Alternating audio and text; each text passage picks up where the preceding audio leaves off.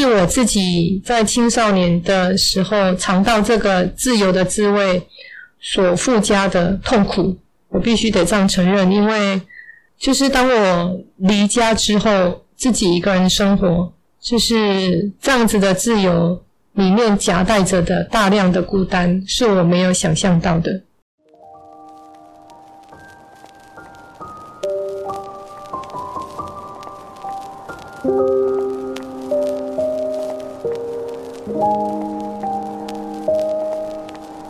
Hello，大家好，欢迎来到高中生 Podcast，我是主持人树婷。那今天的这位来宾，我觉得也蛮特别的，因为他也是在我高中生涯这三年跟我有非常非常多互动的一位老师，他就是我们的英文老师。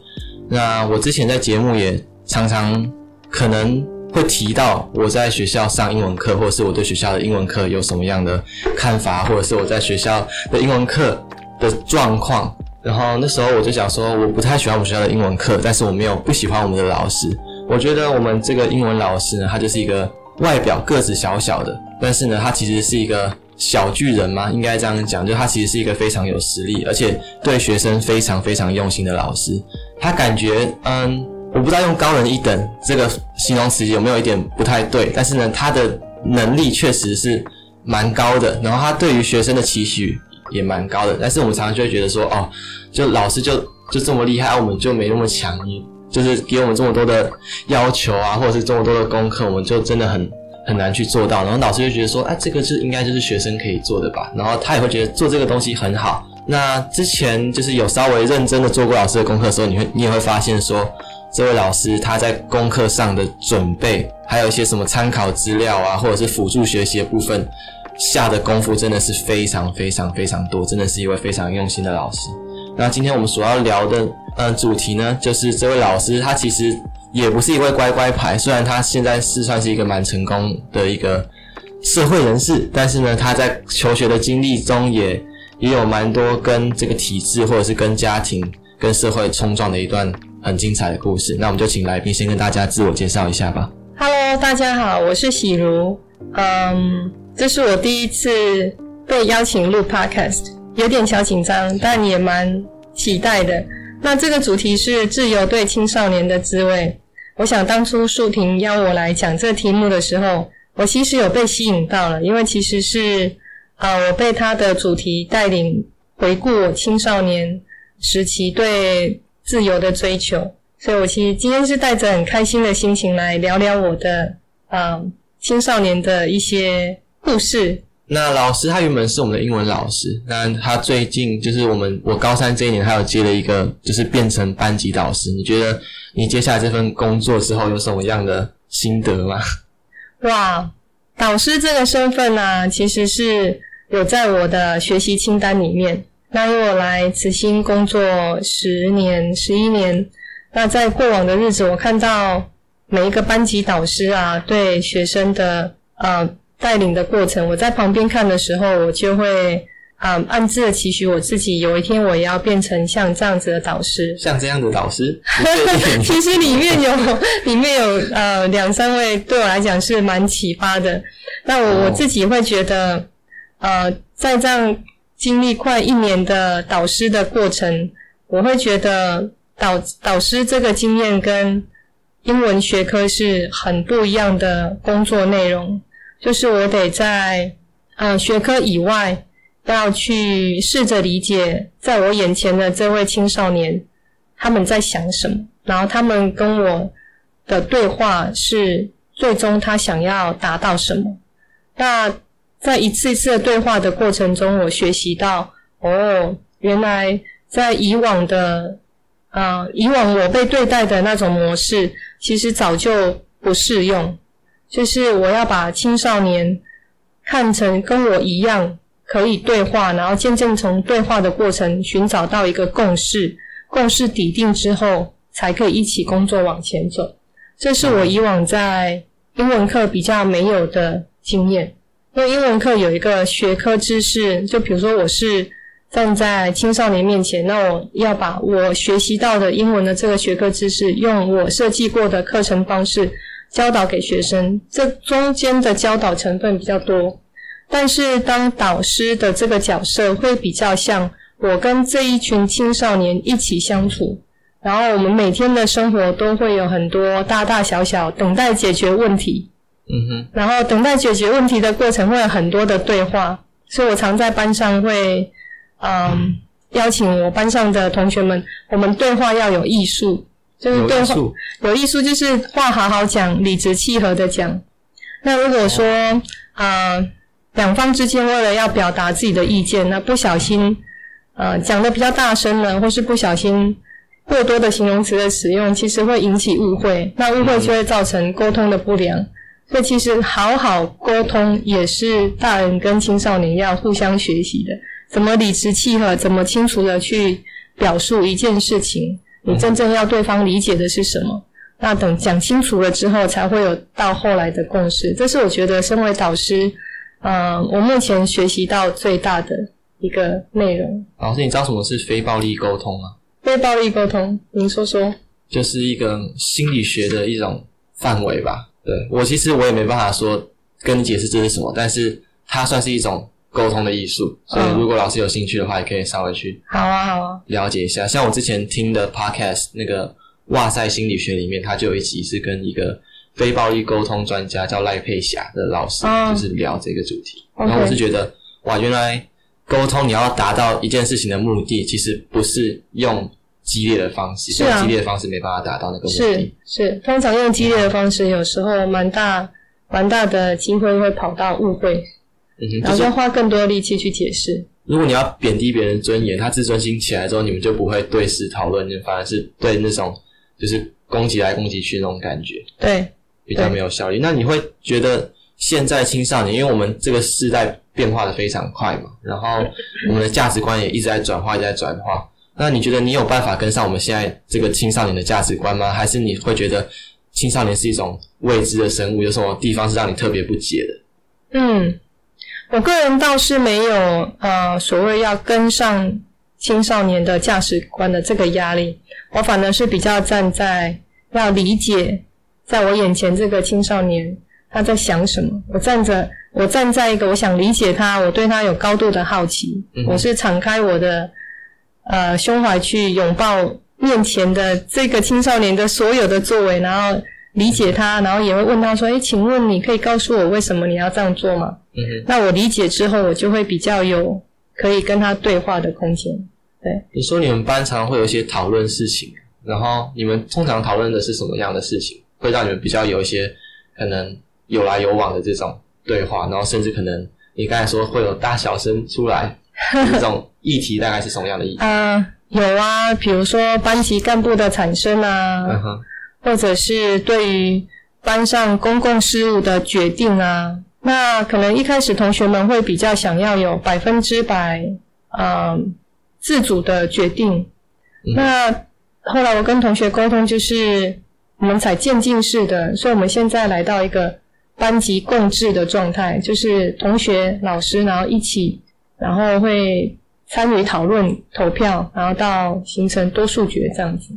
那渐渐的，我也希望就是老师会从一个从旁从旁协助的人，然后渐渐会退到一个比较后面。那这过程需要渐退，就是从原本的很多参与，然后到中间的一半参与，到后面的很很没有参与。Uh huh. 但我自己会觉得，如果一开始导师就完全没有参与的话，我会比较。就是这放心，对，我会觉得，嗯，当然还是要有一点适度的框架的引导。嗯，对。觉得老师关于老师要当班导这件事情的主题还蛮有趣的，但是我们今天的主题主要是放在老师求学的过往，所以呢，如果之后这一集收听率还不错，或是老师还有兴趣的话，我们可以再来聊他是怎么样成为一个老师的这个过程。那可以请老师先简述一下你在就是你离家出走是高中的时候，对不对？呃。国三升高一的，嗯，那个暑假，嗯。那你国中的时候，你在学校，你觉得你自己是一个怎么样的学生？嗯，国中的话呀，嗯、呃，大部分人会说我是个就是乖乖牌的学生，就是老师说什么，父母说什么，我就照做。哦。但其实我那个时候开始心里渐渐有一种压抑，还有明显感觉到我不喜欢被安排。嗯哼。然后在呃在升国中之前，呃有很明显的一一次事件，就是我在小学的时候，五六年级的时候有被霸凌的很严重。哦。然后那时候的我真的不知道别人为什么要打打我。哦。就是没有理由就打我。嗯。然后有好几次我会很认真的问说：“你为什么要打我？” Uh. 然后那些打我的女生就说：“没有为什么，谁叫你功课那么好？谁叫你跟男生朋友那么处得来？” uh. 然后我当下是很不理解为什么他们要这样对我，可是我也没有去告诉老师。可是后来他们就就越打越多次，然后我就觉得我再也没有必要这样忍受。嗯哼、uh，huh. 然后我就去告诉老师。嗯、uh，huh.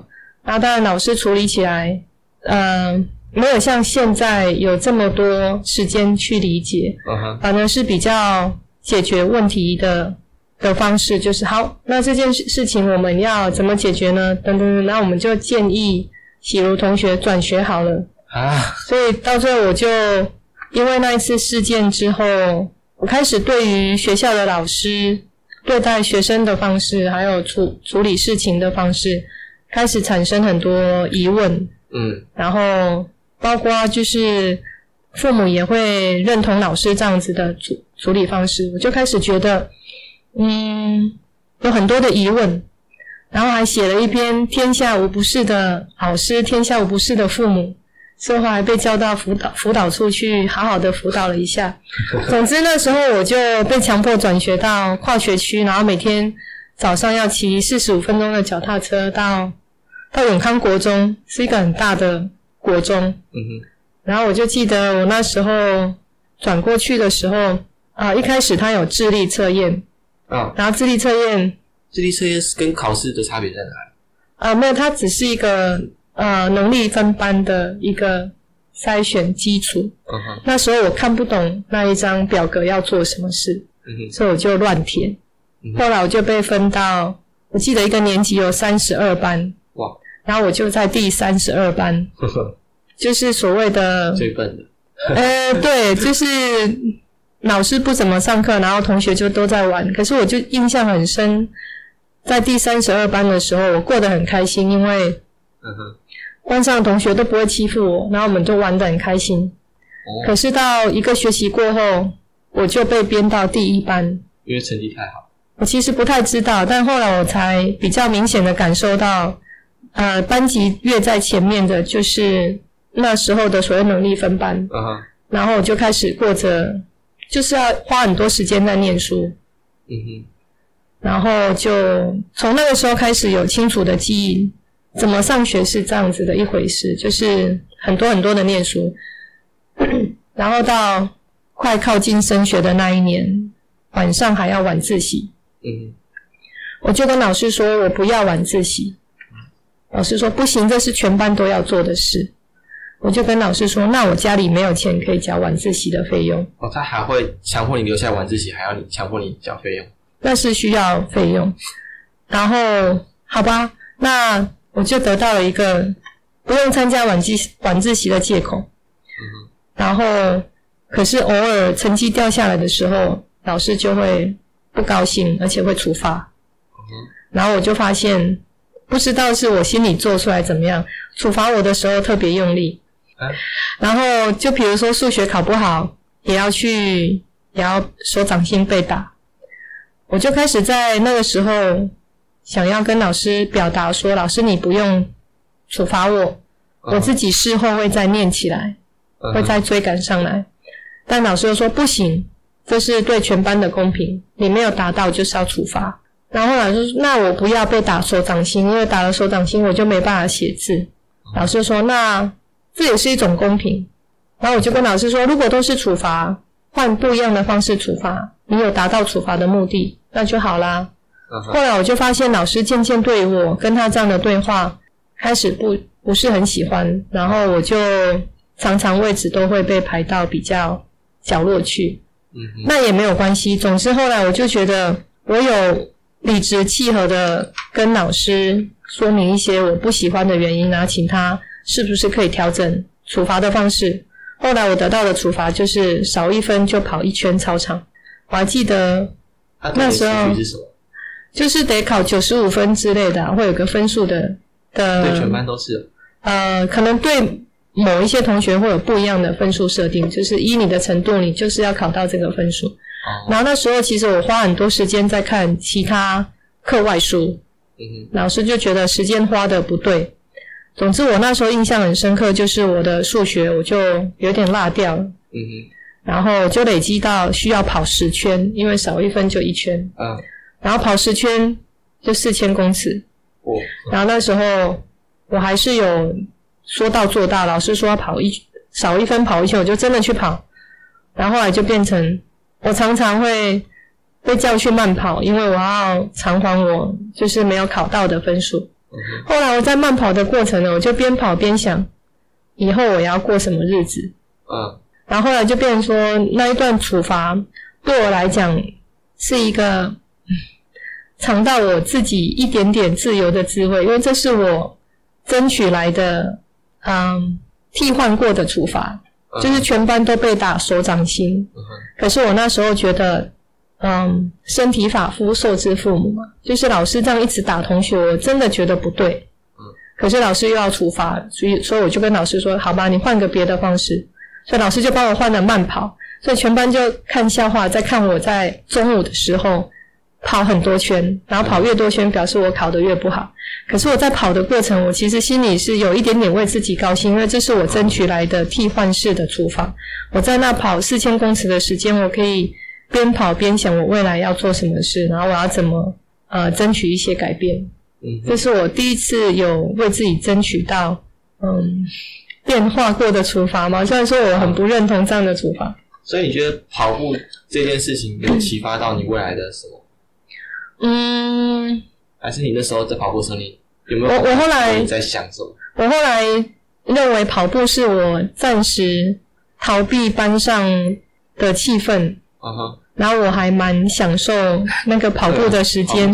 我还记得有一个作家村上春树，他也对跑步这件事情有一个很深的描述。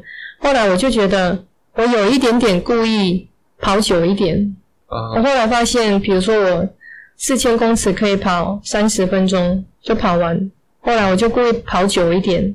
那跑久一点可以延迟我回到班上的时间。Uh. 我就还蛮享受我一个人在跑步的当下。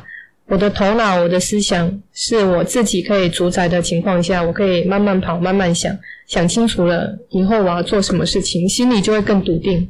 但没有人知道我在那当下想什么。很多人看到就只是好像我很痛苦的被支配去跑步。嗯。啊，你那时候你有最喜欢的课，或者是最不喜欢的课？呃，学校的课其实现在回头看啊，我觉得会。我觉得大部分的科目我都还蛮能适应的，但是比较不适应的或比较不喜欢的是公民或历史，在那个时候的上法比较强调哪一个年份发生了什么事情，然后会让我们背诵。那我自己很不喜欢去刻意的把年份跟地名跟人名故意背诵起来。但那时候的考法比较容易考一百格的填空，然后要把这些填回去，就是为了考试，所以才这这对我来讲是个很很大的考验，因为我其实不是很爱把东西硬是背起来，但我会喜欢看历史、看科目，我会想把它当故事看啊看，到最后我就知道了，就会记住。但当下要强硬背起来，我是很不适应的，所以我常常在这两个科目会找不到热忱往下。如果他的考试方式是这样子的话。像刚刚老师讲了很多是关于学校的部分，但是离家出走比较大的原因应该是跟家庭吧？所以你要不要来分享一下当时家庭，还有你为什么会有离家出走的这个念头？好，嗯，对啊，那时候国三考完联考的时候，然后我就会开始想象，如果高中的生活还是要像国中这样子，就是一直被要求。被列出清单要念什么什么科目的话，我就开始没有兴趣。嗯哼。可是就是那时候填完志愿之后，就已经展开啊暑期辅导。那时候的台南的女中，然后我就会开始想象，哇，如果未来高中三三年的生活，呃，我要这样子过，而且是现在就开始暑期辅导，那想必以后的寒假、暑假也都是这样子。我就开始觉得，嗯，不要，我不要这样的生活。那当那个声音越来越大的时候，我就开始去想，我要怎么跟大人们解说我不要这样的生活。可是当我回家去好好说的时候，当然就是迎来反对跟巴掌。然后当我去回头找前面导师的时候，导师也说没关系，你就是好不容易考上这样的学校，你就往前走。嗯，大家都是这么过的。可是当老师说大家都这么过的时候，我心里很清楚知道，可是我不想这样子过。后来我就自己想了一个计划，我就骗高中的老师说我们家要搬家，所以我没有办法继续在台南念书了。所以我就拿回我的毕业证书，然后就就去高雄念书。然后当然那时候也不是也不是像现在讲起来这么轻松，而是。回家当然会一顿挨骂。那我记得那天晚上，我其实一开始都有好好的讲，理直气和的讲说，嗯、呃，我觉得我可以的，我可以为自己的，嗯、呃，读书跟生活负责。可是那时候大人是不相信的。你这么小，才国中毕业，怎么可能？然后当然讲讲讲讲到最后，一定是吵架收尾。嗯，然后那时候是青少年的我，也是情绪控管很不佳，就。就是说，我就出去给你们看。那那当然，这句话讲出来之后，就也收不回来了。然后我就记得我的东西就被 被被爸爸从家里丢出来。然后就就是那一幕，我到现在都还会觉得，嗯，现在回头想，就是我可以想象他们的生气，因为我已经不再是那个听话的女儿。然后我也没有。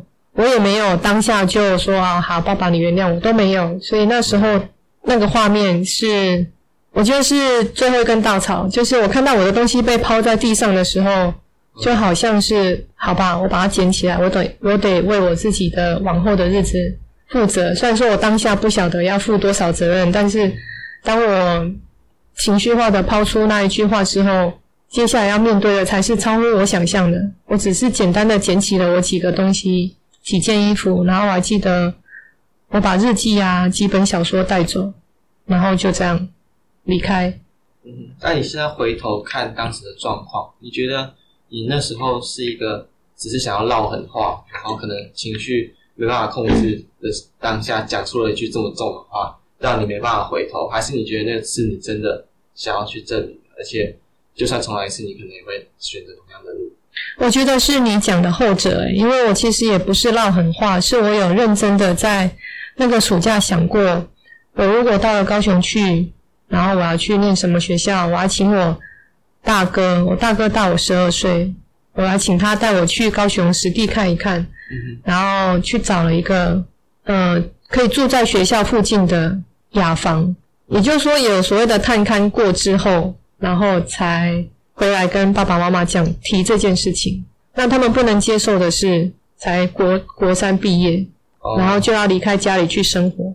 可是事实上，我是有做一点点计划，然后再跟爸爸妈妈提。所以你一离开家之后，你马上就有一个新的地方可以去，而不是说你一离开家之后是在街头上，什么都没有。对，对。那你离家之后，父母有采取什么样的应对方式？就应对方式吗？嗯哼，就没有没有金钱的资助啊。他们会联络你，叫你回来，或者是没有诶、欸、没有。嗯，这也是我后来呃，在我想象之外的。嗯，对，是就是离开之后才发现，哦，原来我要的自由远比我想象能够负担的挑战多更多。我以为离开之后，可能爸爸妈妈会来。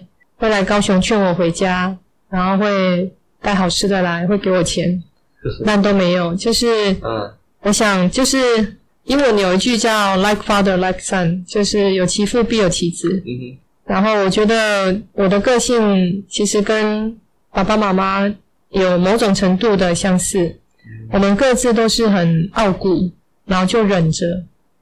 所以有好几年的不对话。是我自己在青少年的时候尝到这个自由的滋味所附加的痛苦，我必须得这样承认，因为就是当我离家之后，自己一个人生活，就是这样子的自由里面夹带着的大量的孤单，是我没有想象到的。现在回头想起来，会觉得。要不是心理够健康，其实会被那个大量的孤单给腐蚀到。难道这就是我要的自由的滋味吗？每当我在外面生病发高烧的时候，我是自己一个人度过漫长的夜晚。就当我钱不够用的时候，我去打工的时候，在餐馆端餐盘的时候，看着别人家高高兴兴的一家人一起吃饭的时候，我自己。同时体会到我争取来的自由，它其实夹带着大量的一个人得面对的孤独。所以那个孤独，你觉得是针对 哪方面的需求？跟家人的吗？还是如果你交了一个男朋友之后？我觉得是，我觉得是跟原生家庭的情感的连结，它是不容易被取代，不容易被取代的，因为那毕竟是你从小到大长大的一个情感上的支持。所以还是非常的想念你父母，非常的爱他们。对对对，然后一直到我后来念了，后来到大学，在高雄师大念书的时候，我开始感觉到我自己长大了。嗯哼。然后对高中那个时期的我，开始觉得，嗯，我做错了事情，我得回家道歉。嗯哼。所以我就开始在大学时期呢。就写信给我爸妈，然后开始打电话，然后就展开了一段我自己认为是修复之旅，就是修补我以前因为青少年时期对自由的追求而做出离家的这个动作。我想他一定是对我的父母产生了某种程度的伤害，因为我从他们眼里的乖乖的女儿变成不受控的女儿。他们他们没有，他们没有。没有太多机会跟时间好好跟我跟我表达说，其实我们舍不得你离开。我想是他们想说出口，但没有说出口。然后我也没有给太多时间，我就转头就离开。我们就在时间的河流里面安静了三四年。那我自己回头想象这一段安静的日子，其实不是相安无事，其实是可能某种程度对我的父母造成了相当的折磨。所以我才会在大学的时候回去好好道歉，然后回去跟我爸爸妈妈说，其实我在外面就是一个人的时候，其实是很想念他们的。哦，对。啊，我刚才老师有讲到说，就是你离开家之后，就完全经济就断。对。那当时你的生活是怎么安定下来？就是你的生活形式变成一个什么样的样子？好，对啊，这也是离家之后。啊，刚刚聊到的是在自由里面，我品尝到孤单的滋味。那另外一个比较现实的就是，哦，原来就是自由也只是得付出一点点劳力代价。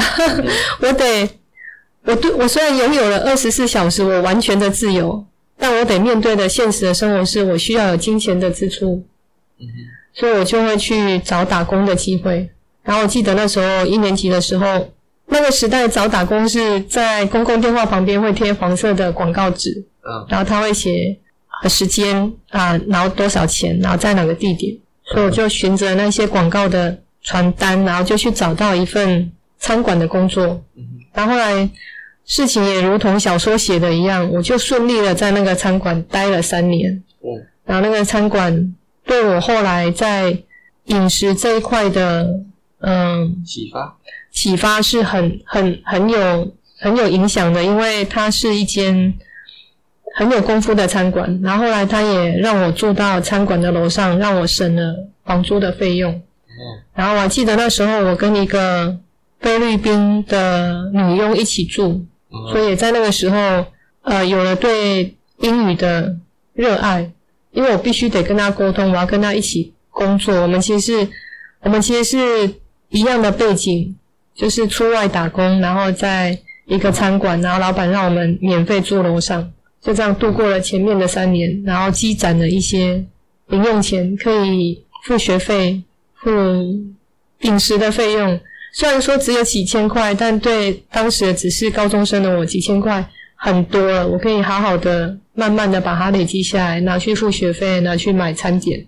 能够自己支付学费，这个听起来是一件很了不起的事情。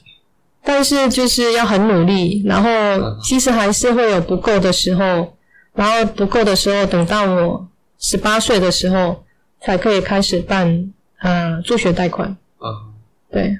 所以你那时候就是上学，然后一放学之后马上打工，对，打工到几点之后？晚上十点。晚上十点，然后开始做回家作业。对。开始读书，然后读到几点睡觉？都有时候会一两点，一两点，然后每天早上在几点爬起来去上学？对对，就是七七点半就得出门去上学，五个小时的睡眠。对啊，所以我青少年时期睡眠是很少的，很快。嗯，呃，老师其实也是在饮食方面有非常大成就的一个人，就是你在台北看的那家叫什么？德布。对，德布咖啡。对，就是如果听众朋友们有兴趣的话，也可以去。老师的咖啡店尝鲜一下，其实是先生开的店。对，当初我们从基隆开始开第一家，然后最最多家的时期是四家。后来我来到慈心工作之后，我们就渐渐把店都收起来。哦，就先生专心的顾一家台北店这样子。对。那你说你大学的时候，你就开始跟父母打电话、写信。嗯。那。见到父母的时候，真的见到是什么时候？然后大概决定要回家。嗯，大概是大一的下学期的时候，然后那时候就觉得，我刚刚有讲到，我觉得我长大了，嗯，然后我觉得我可以好好的为自己过去的作为，呃，去去描述，说我其实在这过程做错了什么事情，然后我现在回到。呃，爸爸妈妈的面前好好解说呢，并祈求他们的原谅。然后当我真正回到家的时候，我觉得爸爸也没有说太多话，但爸爸的眼神就是就是在跟我讲说：“我知道，我知道你受苦了，我们也受苦了。”其实只要简单的拍一拍我的肩膀，然后摸摸我的头，我就仿佛又回到他们眼里的那一个最小的女儿。然后我觉得这就是亲情的不可取代的地方，就是无论我做错了什么事情，但我现在重新回到他们面前，是他们的女儿的样子。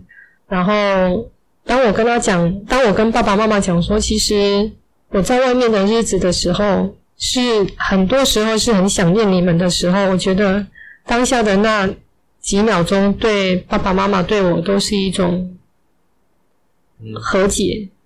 这是别人没有办法干涉的，别人没办法调停的，必须要我去带着我过往心里的那个青少年，然后来到他们面前，好好跟他们说，其实我尝试追求自由的滋味，然后我用过多的力气冲撞，然后我也没有给爸爸妈妈足够的时间，好好跟我对话，理解我，是我错了，但我对于我要追求的自由，我没有后悔过，因为。我当初真的是不愿意被大人、被老师安排，就是去念那个科系。嗯，我想要有自己的发展的方向，但在我得不到支持的情况下，只好离家。我觉得这是我当初也没有太多策略，就只好这样子。那可是如果重来一次的话，我想我会把对话的时间拉长，让父母有更多的机会，好好的听我解说，并且听看看我的计划，我是有计划的，我不是突然就甩门就离开。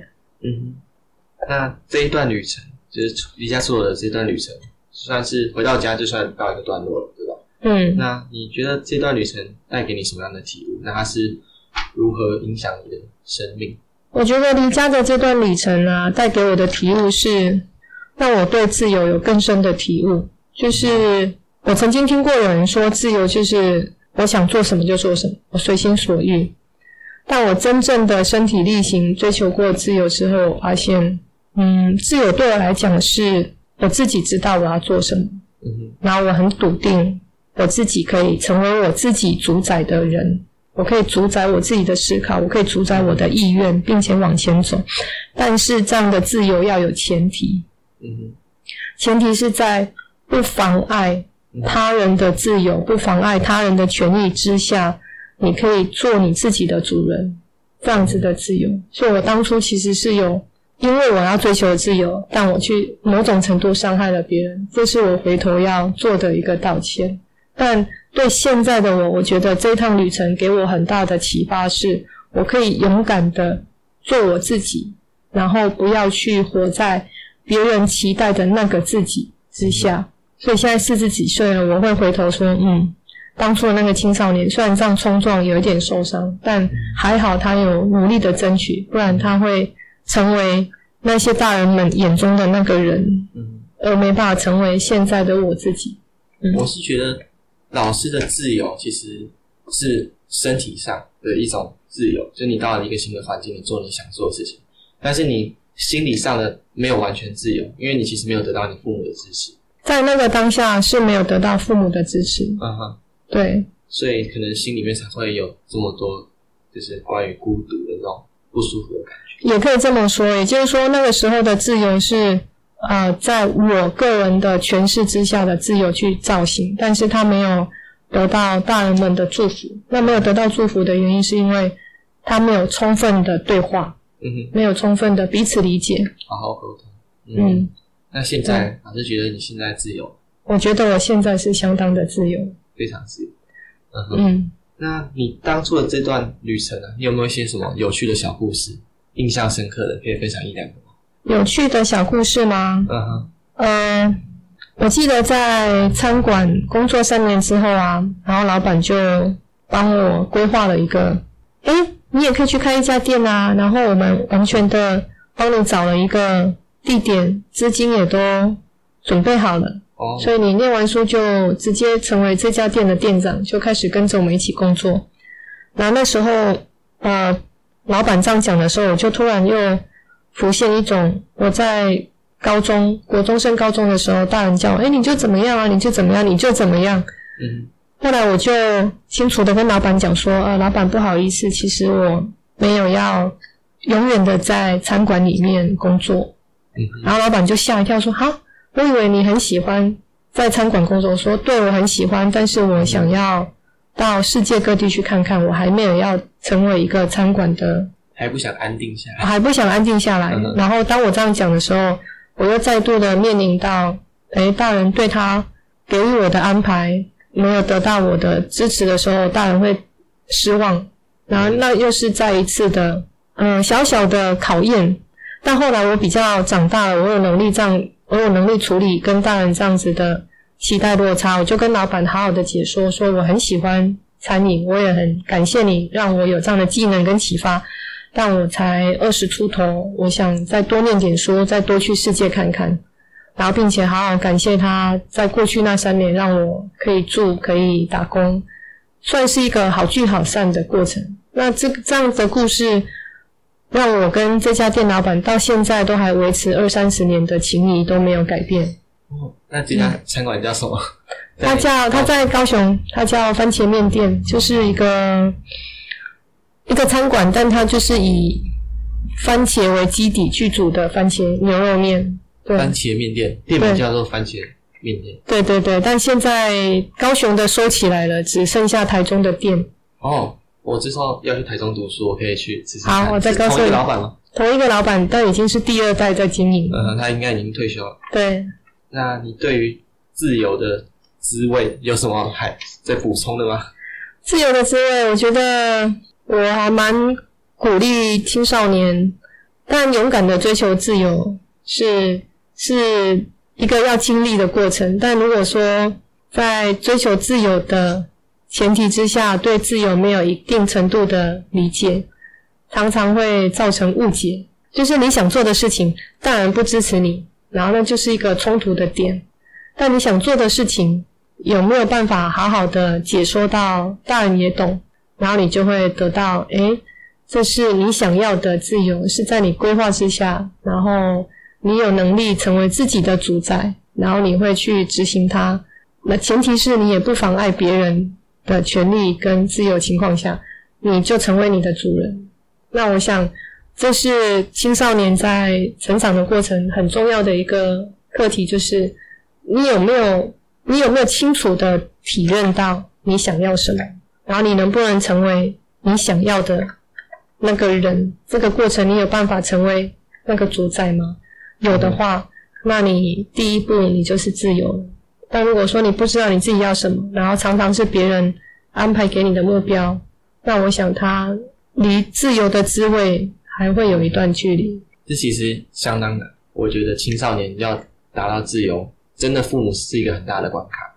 嗯，像我很幸运，我的家庭给我非常非常非常多的自由，但是我看我身边的同学，其实有很多人是常常会需要顾虑父母，但是。我们也不能不能说什么，因为那个其实是父母对小孩的爱的期望。对，所以那个也没有办法在不闹家庭革命的状况下去跟父母好好沟通？这个也是一个很很困难的一个议题是什么？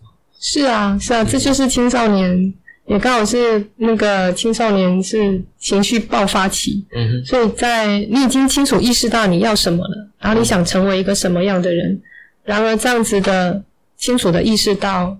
的图像却是跟父母要给你的是不一样的时候，那这就是一个可以沟通的机会啊。可是现在就变成说，我们要争取到这一份自由之前，还要学习到我怎么理直气和、清楚的描述我要什么，然后我有计划，我要成为什么。而且是很不容易的，就是现在的人对话的机会其实是是需要刻意去争取的。嗯，但大部分我们其实都是被解说到清楚。反而那种人跟人之间真实的对话是要刻意去营造的。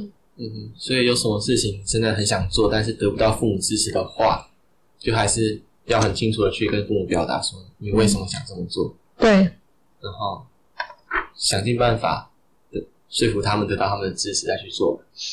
嗯、对，好，那依照节目惯例，我们在。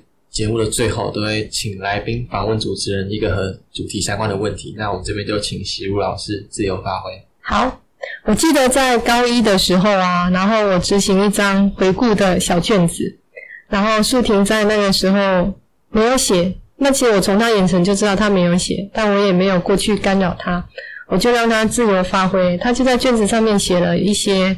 他对于英文要怎么学的方式啊，然后他认为怎么呢？然后他自己适用的方式是什么？在那个当下，我很清楚的接收到，嗯，素婷她有她自己想要学习的方式。于是我就在那张卷子上回复了他，然后之后也口头跟他讲说，你就勇敢的做自己，然后照自己适合的方式学习英文。嗯。然后我后来观察到，这样两三年下来，的确，素婷她用她自己适合的方式。然后在学习英语的这个路上，他并没有懈怠，他只是在英啊课室内的英文的学习有一些验收的方式，他适应上是跟同学不一样，所以他做了别的方式来替代。我觉得在课室的教学里面，我有给素婷一个自由的感觉。嗯，那我当初也是小小挣扎之后，但后来我就决定我。不想要让学生，嗯，体验到我当初是国高中生的样子，就是百分之百都是老师说什么就是什么。其实还是有一个讨论的空间，有一个变化的空间。A 不行就换 B，但事实上整个终点就是你还是有学习啊。嗯哼。那如果整个终点是有学习，只是方式微调一下。啊。对啊，所以我觉得。请问你有尝到老师给你的在课室内的自由的滋味吗？有啦，就是可能高一被当比较多，然后后来有沟通之后，老师就会开启我自己个人的方案，让我去完成，就是学校的英文课业，然后尽可能的低空飞过去，这样，所以我是还还蛮感谢老师的。嗯嗯哼，太好了，对啊。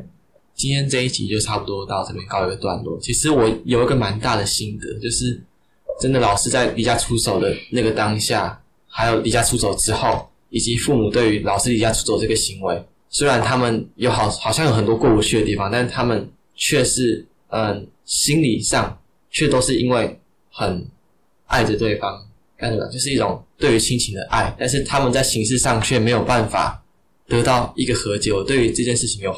感觉有蛮多的反思，因为好像在不管是亲情、爱情、友情各种事情上，我们会因为一些自己的行为不同而去让对方跟你产生一种隔阂，但是明明我们却知道我们对对方还是有爱的，我们还是很在乎对方，但是却没有办法得到一个很好的和解。对，那经过老师今天的这个故事，到最后老师回到家，还有老师从现在要怎么样去看待说如何争取到自己想要的东西，利用沟通去想尽办法让对方能够理解你，这个方式我觉得应该是今天最最大的收获。嗯，那节目就差不多到这边告一个段落。老师还有什么要补充的吗？谢谢你邀请我来啊、呃、聊聊我的青少年的过去，因为我觉得这样子回顾起来还蛮好的，就是会再次的啊确认，其实人是群居动物，嗯、人需要在有情感的彼此支持之下才会健康。那我当初来到华德福教育，就是迈向自由健康的教育。嗯那我想，自由跟健康都很重要，所以有家人、有朋友的情感上的支持，这是很值得追求的。所以，自由跟健康，其实今天我们让他在听众面前有个好好的展现。谢谢你，自由其实未必是孤单的，嗯，争取到支持就更棒了。好，那下一次我们再邀请许老师上来跟我们分享他大学之后以及出社会。还有一段非常非常精彩的故事，他常常在英文课会偶尔跟我们闲聊分享，像大家真的是最爱听老师分享他的生活，讲英文课以外的事情。对，那就非常感谢大家的收听。然后如果有任何问题或者是有什么想要回馈的话，也欢迎到我的 IG 跟 FB 来留言跟我一起讨论。那今天这集就差不多到这边告一个段落，谢谢徐老师，谢谢，拜拜谢谢大家，拜拜。